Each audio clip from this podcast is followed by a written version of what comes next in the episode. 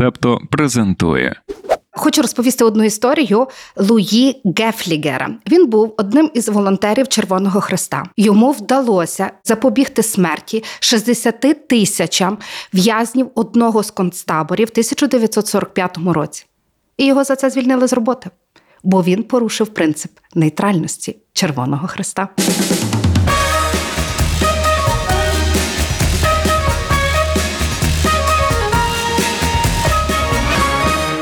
Всім привіт! З вами подкаст Макіавельки Дарина Заржицька і Оксана Дещаківська. І як ви зрозуміли з початкової історії, сьогодні ми говоримо про принцип нейтральності.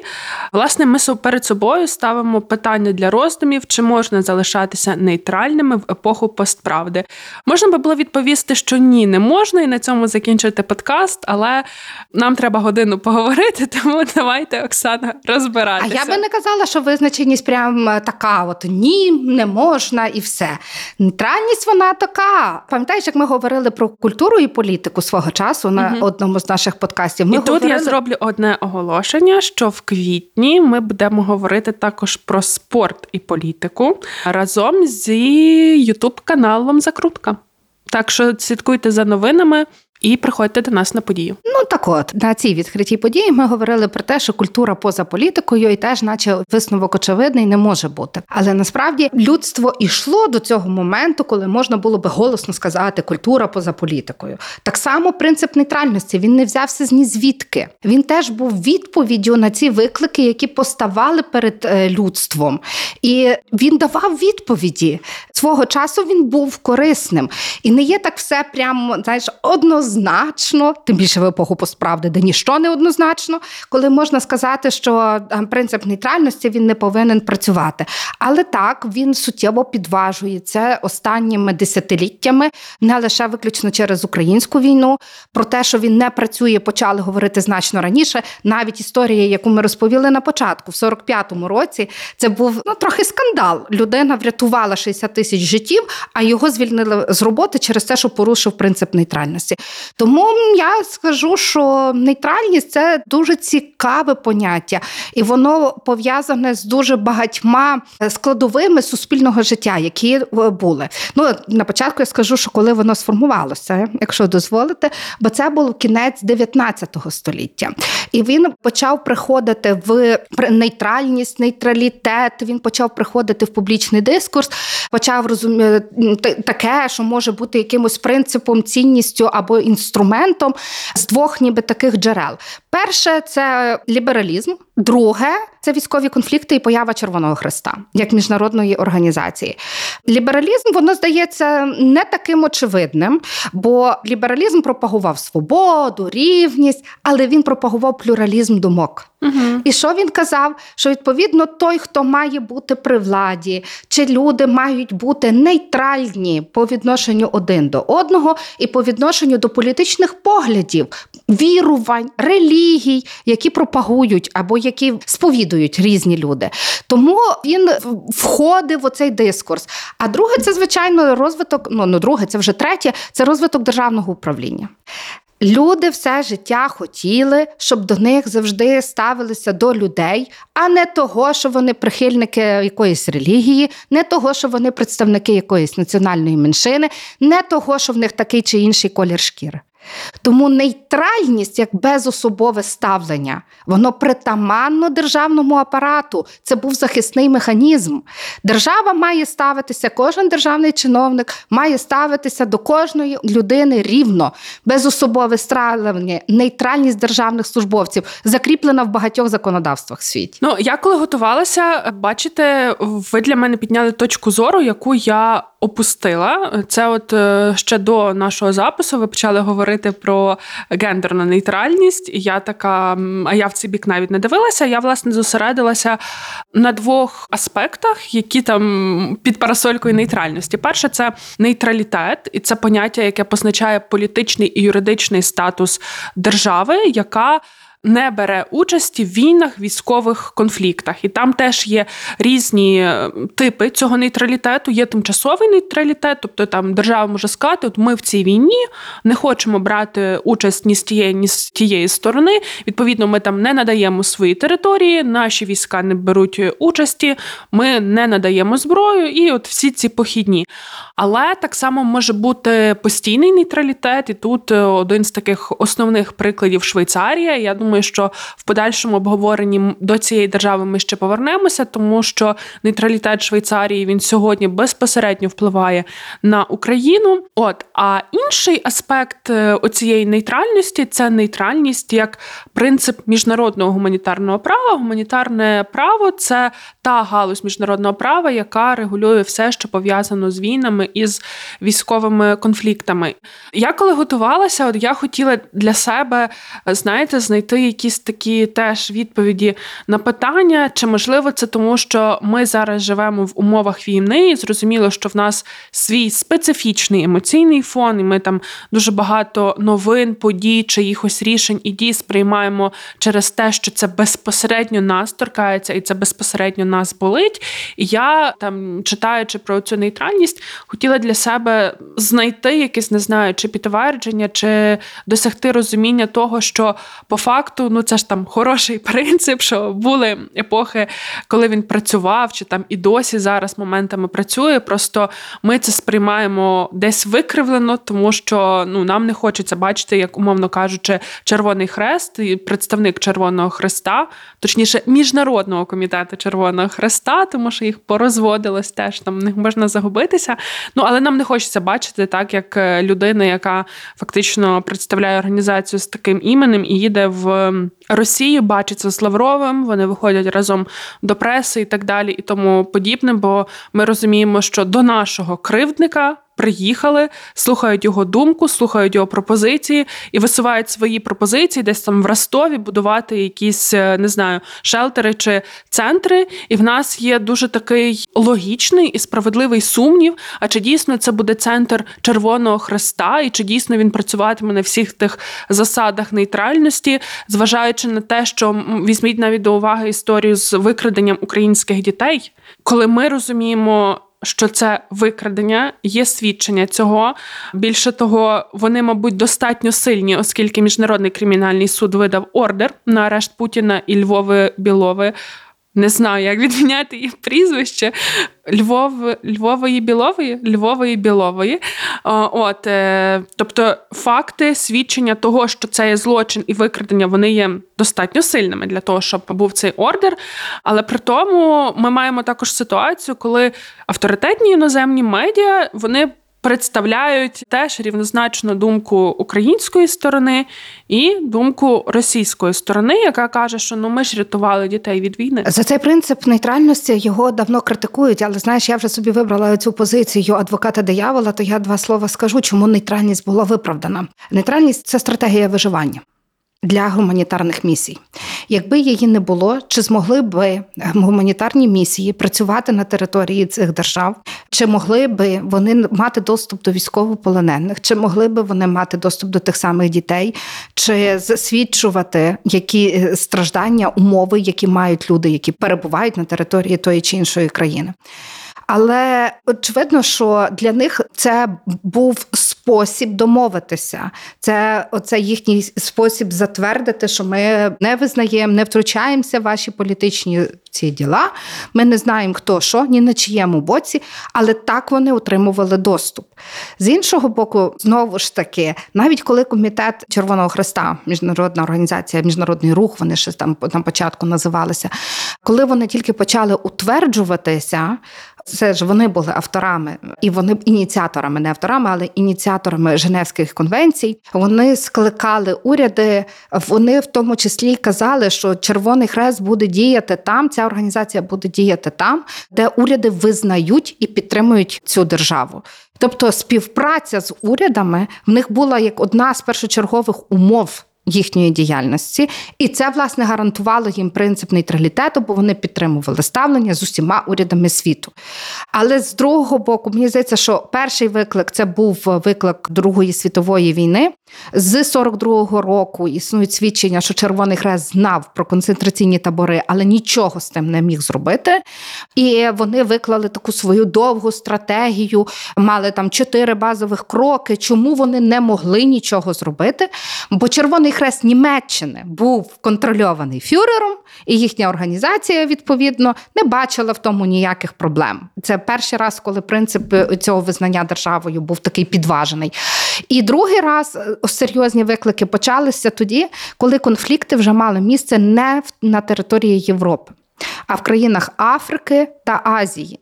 І коли визнання урядами вже не було такою аж визначальною річчю, коли треба було допомагати стражденним, і коли міжнародні гуманітарні місії зі своїм принципом нейтральності, заходячи на територію, фактично робили ну, моральний вибір, вирівнюючи жертву і того, і кривдника, того, хто завдавав болю. І оце вирівнювання воно і призвело до того, що посилилося насправді цей ефект посправди. Ну я ще хочу додати, що я погоджуюся про те, що цей принцип нейтральності, коли ми думаємо про нього в теорії, і коли ми беремо витоки Червоного Хреста, тобто це організація, яка перша почала звертати увагу на становище військовополонених, яка перша почала зв'язувати військовополонених з їхніми родинами. Тобто, це дуже важливі функції, які до них ніхто не е, виконував. Але ну те, що було 100 років тому, і те, що є сьогодні, світ змінюється. І мені здається, що так само дуже багато було різних історичних подій, які показали, що оця гра в нейтральність. Це гра на користь агресора. Тобто, ви згадували початкова історія про чоловіка, якого звільнили, тому що він врятував 60 тисяч людей. А є ще історія про те, як е, з Данії в часі Другої світової війни депортували 500, здається, євреїв в концентраційний табір. І там ну, уряд Данії зарухався, Червоний Хрест зарухався. В якийсь момент вони рік добивалися того, щоб їх пустили подивитися, що ж там робиться. Нацисти це зробили, вони дали допуск, але розіграли спектакль. Тобто, це теж про постправду, так? Тобто, коли правду заховали за якоюсь декорацією, і Червоний Хрест це все з'їв. Ну, тобто вони зробили висновок, ну так все добре. Люди там працюють, мають концерти, відпочивають, все окей. І тут просто з одного боку, так, е, цей принцип нейтральності він ніби дає можливість працювати на територіях із органами влади обох воюючих сторін, але з іншого боку, а чи приносить це результат? Тобто, ну дивіться, ми маємо ситуацію, коли вони з'їли цей спектакль в концентраційному таборі. Якщо ми подивимося на сьогодні, то вони перевіряють в Україні, українська влада дає їм доступ до місць утримання військовополонених російських. Тут вони пишуть е, звіти, можливо, в якихось з тих звітів навіть буде йтися, що щось не так, забагато працюють російські військові полонені. Доступу до українських військовополонених вони не мають. З публічного поля ми не бачимо, що ведеться якась робота, щоб вони отримали цей доступ. Тобто тут е, оцей принцип нейтральності в тому, що ми будемо нейтральними і будемо працювати з обома, то якось не знаю. Тоді визнавайте, що Росія вам не дає доступу, і ви не можете бути справедливими в своїх висновках. Тут тут мені здається, Я... що, що є якась логічна uh-huh. хиба, яка показує. Що цей принцип нейтральності він ну що він дає? Він дає менше ніж забирає. Ця дискусія про те, чи притаманний принцип нейтральності, і що це принцип нейтральності є в принципі для гуманітарного права і міжнародних гуманітарних організацій. Вона дуже давня. Ну як відносно давня, вона зі 70-х років, коли була Руанда, коли був геноцид, і коли 70-х чи 90-х? А дискусія зі 70-х, ага. коли була Руанда, воно просто ще раз винесло то знову ж таки на високий рівень проговорення. Багато міжнародних гуманітарних місій вони вони прийняли оці чотири принципи гуманітарного надання гуманітарної допомоги про незалежність, нейтралітет, неупередженість і гуманітарність, власне, доступ для усіх, як такі, які є базовими принципами. Але не всі мають таке тлумачення, в тому числі нейтральності, як його має Червоний Хрест. Тому тут теж треба робити різницю. Червоний Хрест один з тих, хто несе гордо це знамено, але є багато інших організацій. Власне, те, що ти говориш, про те, що вони не не оприлюднюють даних, ми не знаємо, що там з російською стороною. Це внутрішні правила і процедури самого Червоного Хреста. В них зазначено, що поки є шанс на порозуміння, вони публічно нічого не виносять. Інші громадські організації і міжнародні гуманітарні місії вони навпаки вважають, що принцип нейтралітету, принцип нейтральності він має бути врівноважений правом свободи слова. Ми маємо інформувати, ми маємо говорити, чи нам дають доступ, чи не дають доступ. І оцей принцип свободи слова до принципу нейтральності вони ніби є як взаємодоповнюючими для багатьох міжнародних організацій. Але мене в цьому зачіпає не тільки те, ну бо я теж живу в Україні, і теж мене фонить принцип багатьох гуманітарних організацій. І тут я хочу згадати те, що говорили в Боснії свого часу те, що говорять дуже багато нас, українців, це просто прям цитата, цитата, коли казали, нам не треба гуманітарної допомоги, дайте нам зброю. Бо нам треба захищати своє життя. А гуманітарна допомога, вона з одного боку, типу, вирівнює наш е, цінність нашого життя і тут же її підважує, тому що ми помремо здоровими помремо ситими, але ми не зможемо захистити своє життя і право на свою ідентичність, право жити так, як ми хочемо. Тому цей принцип нейтралітету він може мати різні виміри. Він по-різному може бути організований, трактований різними міжнародними організаціями. Але він робить ще одну дуже важливу штуку. Е, Мені здається, що це особливо важливо в українському контексті. Чому ми про це говоримо? Тому що коли міжнародна гуманітарна місія приходить на територію, каже, ми нейтральні ми там всім урядом поможемо. Вона нівелює всі місцеві локальні організації, які здатні бути гнучкішими, кращими, ефективніше надавати ту саму допомогу. А вона фактично позбавляє їх цього статусу, позбавляє їх ресурсу, бо приходять модні, великі, з величезним досвідом, які знають, як виживати в конфліктах, і уявлення не мають про те, як ми тут живемо і що нам скажу треба. Скажу так, що ви підійшли до того до одного з висновків, які я для себе зробила, готуючись до цього подкасту. Але я вам ще скажу, що теорія змови народилася, що по суті цим великим гуманітарним міжнародним гравцям їм вигідно, щоб конфлікт тривав довше. Тобто вони не зацікавлені в тому, щоб він вирішувався, тому що поки триває конфлікт. Вони мають донати, і ми маємо дуже прикру статистику саме щодо України. Півтора мільярда вони зібрали на Україну. З них до нас дійшли 2%.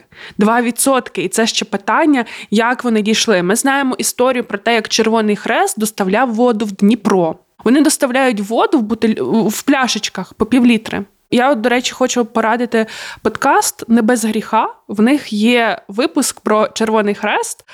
Послухайте, там зібрано фактично всі такі ситуації, як е, те, що вони доставляють воду в Дніпро, і взагалі це дуже поширене зауваження саме до місії Червоного Хреста, що вони там, наприклад, продуктів не доставляють, доставляють чомусь завжди воду. Треба вона чи не треба. І я хочу сказати, що це Україна, яка від початку вторгнення і ще до вторгнення була в центрі світової уваги. І мені здається, що і ми назовні. Десь моментами не дуже добре, але місцями навпаки дуже добре комунікуємо нашу війну, і якраз в якийсь момент було підсвічено цю проблему, що Червоний Хрест збирає гроші на Україну, але ні чорта не робить.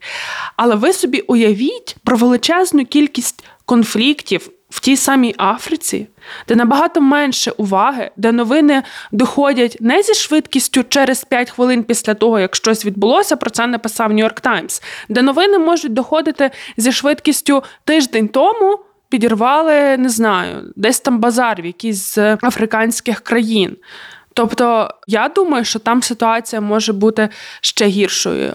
І величезні кошти йдуть на адміністративні витрати. Це стосується не лише Червоного Христа, це стосується всіх. А от той висновок, якого я дійшла при підготовці, мені здається, що якщо е, ми будемо ну не, не те, що ми, як глобальне суспільство, так будемо там менше appreciate, там менше донатити на оці величезні міжнародні гуманітарні організації. Якщо більше людей буде визнавати, що ті організації, які є на місцях, реально можуть вирішувати проблеми, то це впливатиме і на те, що принцип нейтральності буде все менш потрібним, тому що ці організації міжнародні суспільством великим глобальним визнані такими, що не мають сенсу. Ну, тобто я за те, що потрібно робити фокус на організації, які можуть вирішувати проблеми на місцях. Так, звичайно, воно має сенс. І звичайно, наприклад, в тій самій Африці можна було запобігти, коли би працювати з місцевими ініціативами, і в тому числі в Україні.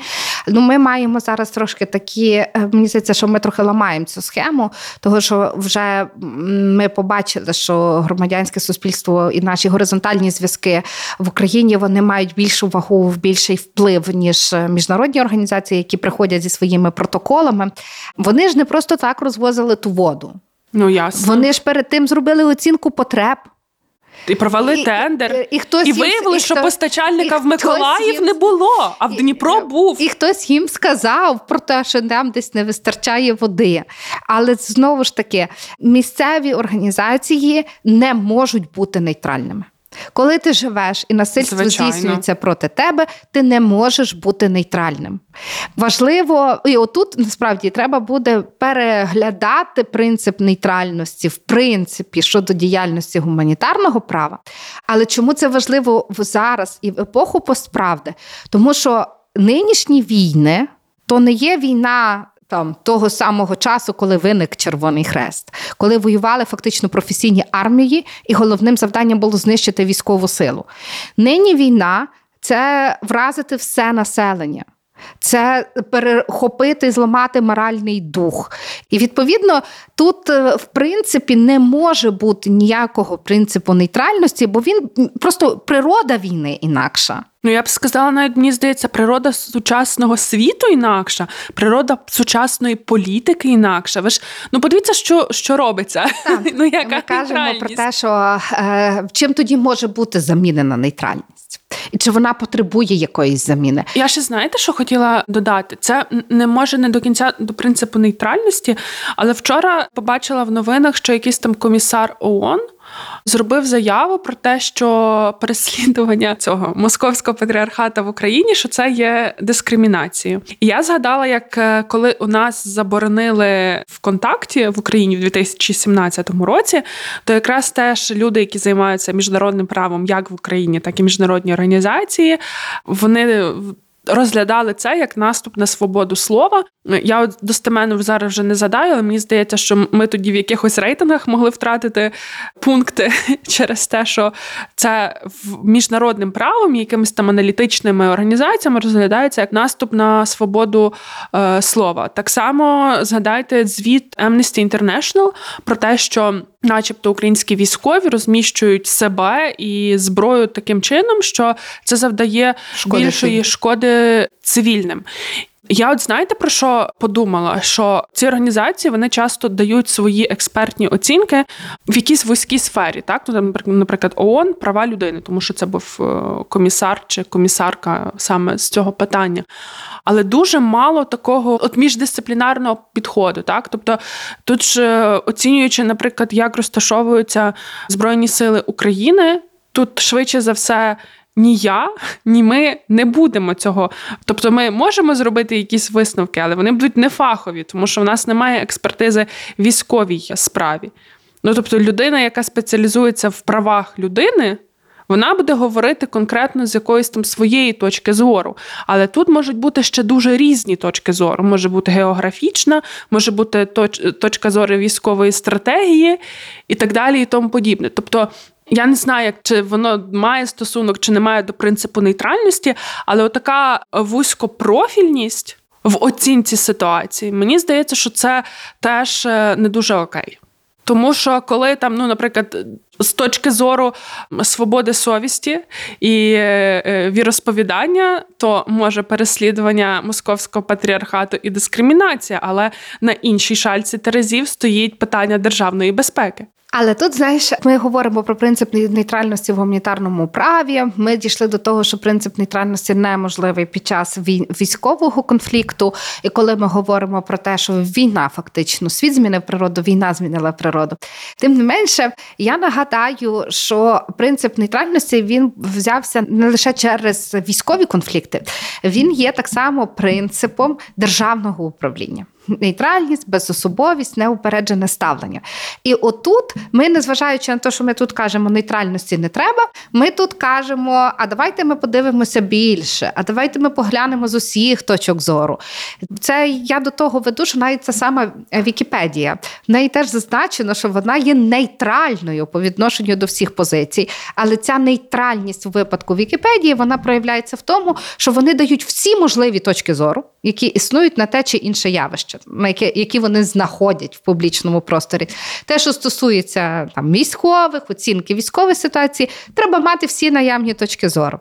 Коли ти маєш всі наявні точки зору, це потребує адекватного читача, слухача чи глядача, хто то буде читав і працювати з тим документом. Бо ми, люди, істоти такі, що ми бачимо те, що ми бачимо, а другого можемо не побачити. Як я, я з цим е, резюме. хочу сказати, ранок почала з фронтової поплави і хочу процитувати Тараса Чмута. Людям треба менше читати і більше працювати. Це до слухача і читача. Боронь Боже, то слухати моїм дітям.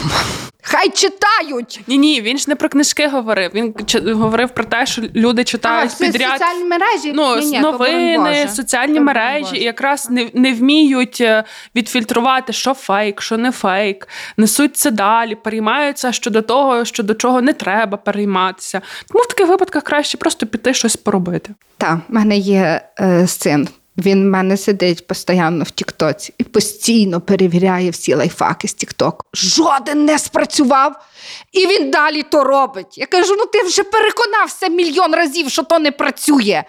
Ні, ну він шукає Мамо, він шукає той, Правди. який спрацює. Mm-hmm. Він шукає той, який спрацює. Що ж ти не ясно? Дорого коштує. Я тобі розкажу, що тут не ясно. Менше з тим.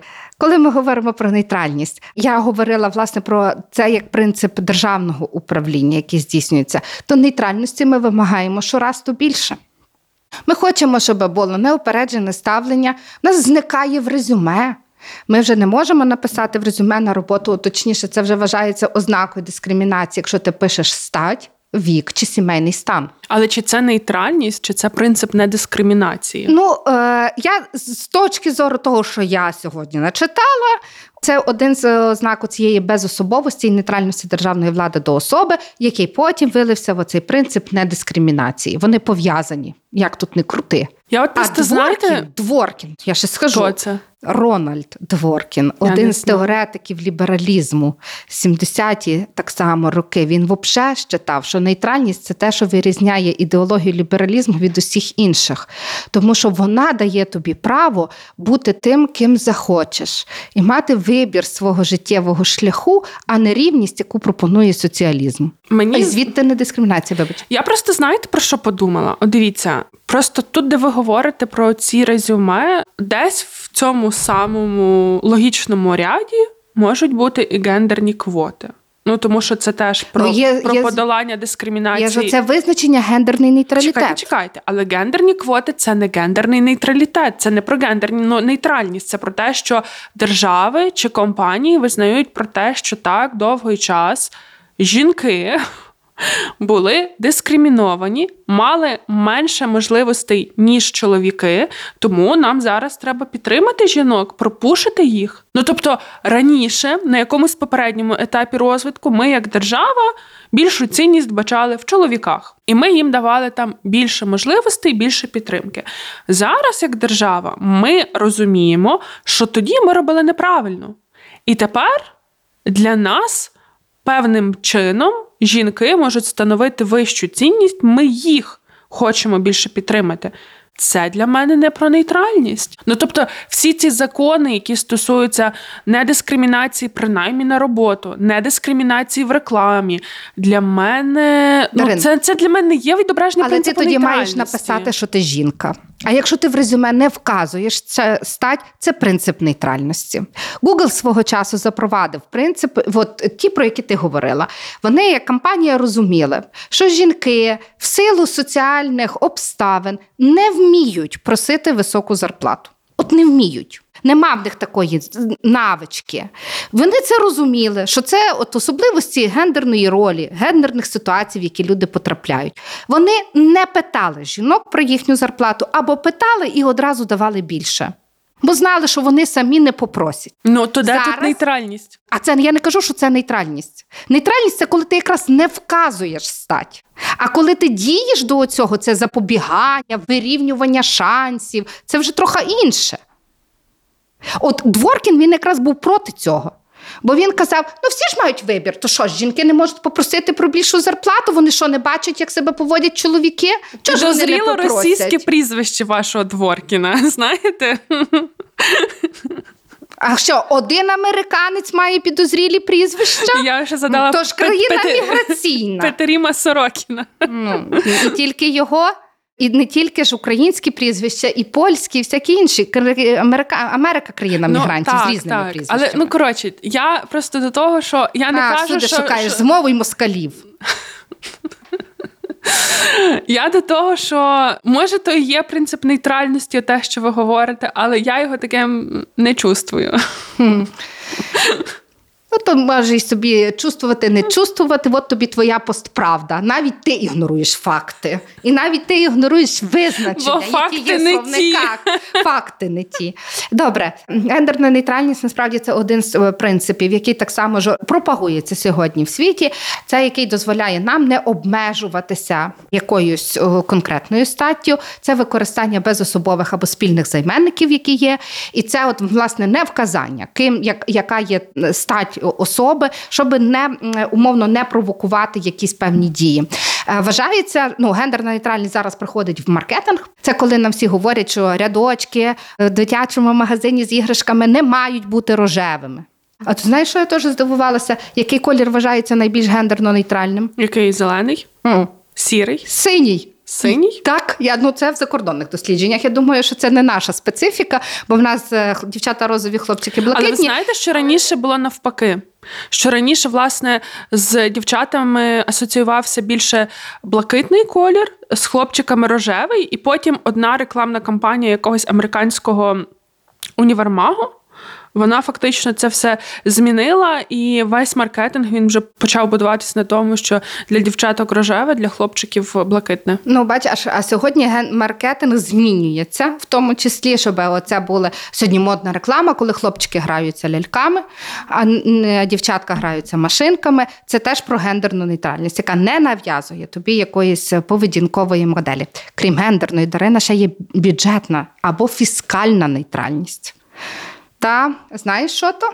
Бюджетна нейтральність це коли статті бюджету формуються незалежно від е, сфери діяльності. Ні одна з них не має привілеїв. Фіскальна це так само ні одна сфера діяльності не отримує якихось привілеїв чи збільшених чи зменшених податків за те, що вони є. То в Україні немає поки ну, що я вам більше скажу, що це фіскальна нейтральність. Я, я не знаю, де вона була в яких країнах, але мені здається, що якраз війна в Україні, російське вторгнення, воно глобально нівелює цей принцип, тому що ми вже бачимо тенденцію, як держави збільшують свої видатки на власну обороноздатність. І відповідно, це ж ти просто не візьмеш, не знаю, десь з космосу гроші і кинеш трошки більше на те, аби зробити на три танки більше. Тобто ти мусиш забрати, наприклад, в охорони здоров'я і скерувати це на обороноздатність. І це, власне, один з таких глобальних ем, шкідливих результатів російського вторгнення в Україну, що це буде менше інвестицій, наприклад, в дослідження, які стосуються охорони здоров'я, довкілля, але будуть збільшуватися видатки на оборонку. Ну я більше оптимістична щодо охорони здоров'я. Мені здається, що охорона здоров'я сьогодні здобуває нові шанси, тому що кількість людей, які потребуватимуть особливого догляду медичного, буде зростати. Держави будуть це розуміти. Сюди але будуть... чи це буде на дослідження? Буде Дарин. Я думаю, що та і будуть сюди вкладатися в гроші в сферу охорони здоров'я, особливо ті, які, наприклад, зараз е, зберігаючи принцип нейтралітету, не захочуть давати військову допомогу. Це один з пріоритетів чекайте, інших. Чекайте, ви маєте на увазі це все в контексті України, що вони будуть допомагати так, в охороні здоров'я. Охороні. А ні, а я говорю, наприклад, про те, що там умовна Німеччина не профінансує якесь дослідження рідкісної генетичної хвороби, а профінансує плюс два танки. Ну от я я до рівня національного. Тобто, та я вірю в те, що держави, які там сьогодні уникають військової допомоги Україні, що вони будуть е, брати на себе пізніше зобов'язання пов'язані з лікуванням, з протезуванням і так далі. Хоча навіть той самий Ізраїль, якщо ви пам'ятаєте, на початку вони в мостиськах розгорнули польовий шпиталь. Ну, тобто, це взагалом дивний концепт там розгортати польовий шпиталь. От, але е, вони його дуже швидко звернули. Він буквально менше місяця попрацював. І я наскільки знаю, вони зараз так само відмовляються лікувати українських військових в себе. Тому ну така нейтральність, нейтральність прямо. Але от, до речі, про якщо вже ми говорили про держави, які там не надають нам військової підтримки, бо ми є нейтральними. Це там Швейцарія. Так я то спочатку е, анонсувала. І в історії Швейцарії якраз е, був випадок, по-моєму, це під час Першої світової війни, коли вони якраз за посередництва Червоного Христа, по-моєму, вони взяли на лікування до себе 30 тисяч е, важко поранених. А зараз ну, от ми маємо просто ситуацію, чому це стосується безпосередньо нас, тому що ми ніби в Швейцарії зброї не просимо, тому що це держава нейтральна, але при цьому Швейцарія виробляє боєприпаси, наприклад, до гепардів. Які є німецькі, і для нас це проблема, тому що нам не не просто установку потрібно, нам ще потрібно до неї боєприпаси. Швейцарія відмовляється так само, якщо, наприклад, в якійсь іншій зброї є елементи виготовлені швейцарськими виробниками. Там є умова, що держава, яка має в своїй власності цю зброю, щоб передавати її третім сторонам, вона має отримувати дозвіл від Швейцарії. Швейцарія такі дозволи зараз не надає. І От в лютому, буквально там в їхньому парламенті були дискусії про те, що а чи не пора би нам вже відмовитися від нашого принципу нейтральності. Ну, але наразі ці дискусії ні до чого не призвели, але вони ведуться. І я так розумію, що там виробники зброї вони трохи пушать цей процес, але насправді в швейцарській економіці оцей е, сектор я не знаю, виробництво озброєння, ну тобто військова промисловість, вона просто не має аж такого великого відсотку. Вона не грає такої ключової ролі для економіки. Тому я не знаю наскільки це їхня позиція буде сильна, наскільки їх почують. Але виробники зброї вони зацікавлені в цьому, тому що ну, якщо там є зараз умовна Німеччина, вони здається, мали якісь зі своїх заводів на території Швейцарії. Зараз вони забирають, тому що знову ж таки їм цей принцип нейтральності дуже дуже багато в чому шкодить. Коли там, наприклад, це стосується того, щоб надавати е, зброю Україні і швейцарські вироби, якісь там деталі, вони тоді теж будуть менш рентабельні на е, міжнародному ринку озброєння, тому що ти собі береш цю деталь, а потім ти не можеш нормально розпоряджатися зброєю.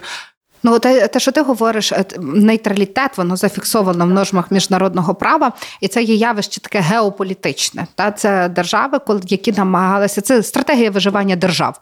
Якщо ми говорили, що нейтральність та це принцип діяльності і був стратегією виживання ГО міжнародних гуманітарних місій, то в даному випадку це стратегія виживання держав, які так само була прийнята наприкінці 19 століття, може навіть трохи трохи ну, раніше. Там ну, Швейцарія, вона ж такий найбільш класичний приклад цього нейтралітету. І там вони свій нейтралітет як держави зафіксували, можливо, навіть раніше, як в 19 столітті, але міжнародно визнаний він став лише в 1914 році. Я забула, які там угоди це зафіксували. Десь мене записано, але не хочу шукати. Але Суть в тому, що вони ну там довго дотримуються цієї концепції.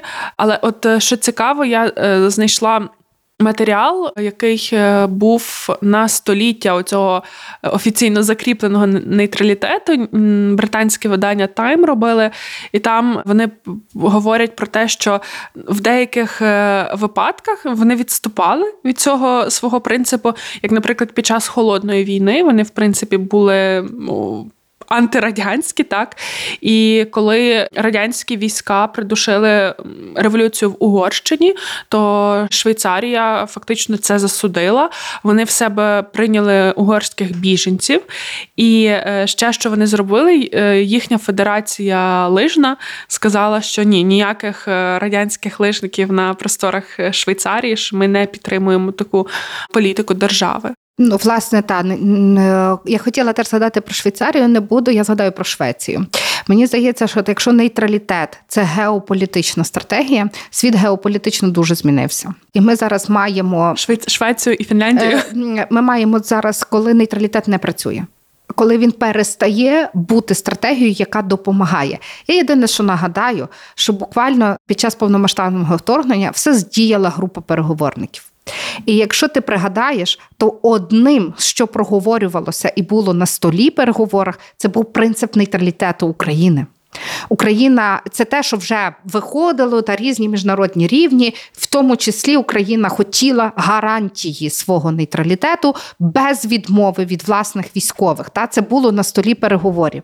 Але ми бачимо, що геополітична ситуація вона не рятує.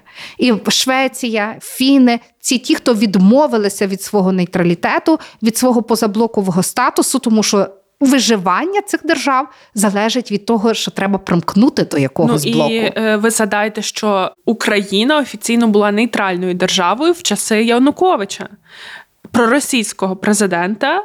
Диктатора, який ну за за ери якого поприймалося повно законів, які е, фактично легалізували російську агресію, ті самі харківські угоди, згадаємо. І ну то як ми бачимо, просто що ця геополітична нейтральність, нейтралітет, вона дійсно стає не знаю, вона фак... не рятує. Вона не рятує. А для Росії це я я не знаю, це як якийсь ну фактор шантажу, і не, не можу цього обізвати, але так вона не рятує, і навіть дуже багато було матеріалів до річниці вторгнення. І е, багато іноземних аналітиків говорять про те, що саме вступ України до ЄС та НАТО, оце буде ота, не знаю, чи крапка, але хоча б крапка з комою, які засвідчать те, що можна передихнути, що не тільки Україні, але й Заходу, як такому. Але за за Швейцарію... Я хочу бути оптимісткою. Чекайте, чекайте. Я за Швейцарію ще ну, оптимісткою. Тож давайте ну, будьте, будьте, будьте, будьте вступ в ЄС, в ЄС, вступ в НАТО. Ну, тобто, ну, мені здається, що. Ну, можна дискутувати, наскільки це реалістично, питання, нереалістично, чи... але це питання нашого виживання. Але тут питання не тільки чи ми вступимо в НАТО, тут чи питання, чи розпадеться Росія. Яка буде роль Китаю і що з тим робити? Це. То такі то вже тема іншого подкасту нашого, можливо. Але давайте це якось не нагнітати. Давайте про те, що буде а краще. Чого я нагнітаю? Ну? Я я, я кажу, що роботи багато. Ну, так, Нейтралітет так, перестає нас, бути стратегією навіть для, підемо для цих в НАТО, держав. підемо в ЄС і будемо разом працювати на розпад цього нікчемного державного утворення під боком, аж двох які обоє тепер будуть мати ядерні боєголовки? Оце теж дуже хороше питання. Як нейтралітет. Це? Ядерний нейтралітет Росії і Білорусі. Але я ще хочу повернутися до Швейцарії. Ви сказали, що ця геополітична стратегія нейтралітету вона не працює, і ми це бачимо на прикладах е, фінів та шведів. Але от в випадку Швейцарії, то е, це, е, знаєте, прийом, який дозволяє їм вести бізнес as usual. Тобто вони ж санкції, там які сприйняли, ну такі дуже умовні. Вони за, заарештували. От в мене десь були дані, вони в себе арештували, здається, російських активів на 7,5 мільярда швейцарських франків. Це вони арештували активи. Офіційно вони кажуть, що в них є на території активів російських на 49 мільярдів. А наші західні союзники нараховують аж 200 мільярдів активів російських. І, власне, це зараз. Не стільки ми, як наші союзники, закидаємо Швейцарії, що, типу, чи ви нейтральні, чи ви граєте насправді на руку Росії, тому що ваша банківська система дуже сильно погрузла е, в російських коштах, і ви себе узалежнили від від російських е, фінансів. О, мені здається, що ми підходимо до дуже одного важливого висновку. Принцип нейтральності за жодних обставин не повинен суперечити людяності. І от де ти розумієш, що людську природу нищать, наступають на гідність людини, не дають можливостей жити так, як ми хочемо. Там не може бути нейтральності. Там, де є злочин геноциду, там, де є злочин проти. Ну просто Росія здійснила чому злочинів, які є злочинами проти людяності. І вони, от це вже моральний вибір. Бути нейтральним чи не бути тут, бути на стороні або просто мовчати це вже не нейтральність. Бачите, я коли готувалася, я зробила такий про себе висновок. Не, не висновок, а я себе запитала: а можливо, я не знаю, я недостатньо, як це сказати, висока людина для того, щоб прийняти цей принцип нейтральності. Але потім я зрозуміла, блін, та тут не про те, що там ти приймаєш якісь філософські концепції, принципи. Тут ти реально або людяно поступаєш, або ні. Тому що ви подивіться на Японію яка змінює свою конституцію після російського вторгнення в Україну.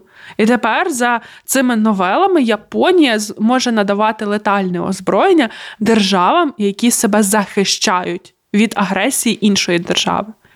І це людяно, це етично. Ну тобто, це якось.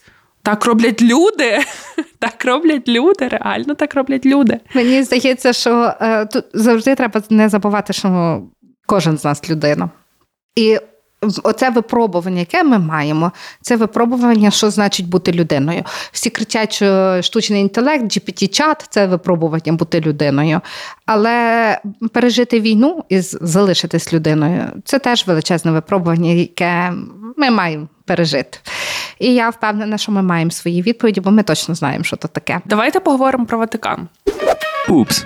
Цю частину можна послухати лише на Патреоні. Доєднуйтеся до спільноти, щоб отримати доступ. З вами були Оксана Дещаківська, Дарина Заржицька, подкаст Макіавельки. Слухайте нас на всіх платформах, де є подкасти. Дивіться нас в Тіктоці, читайте нас в інстаграмі, тегайте нас, це Септо Медіа. Ну і скоро... діліться враженнями. Діліться враженнями. Так, па-па. Ви прослухали подкаст Макіавельки. Шукайте септо в соцмережах та розповідайте іншим.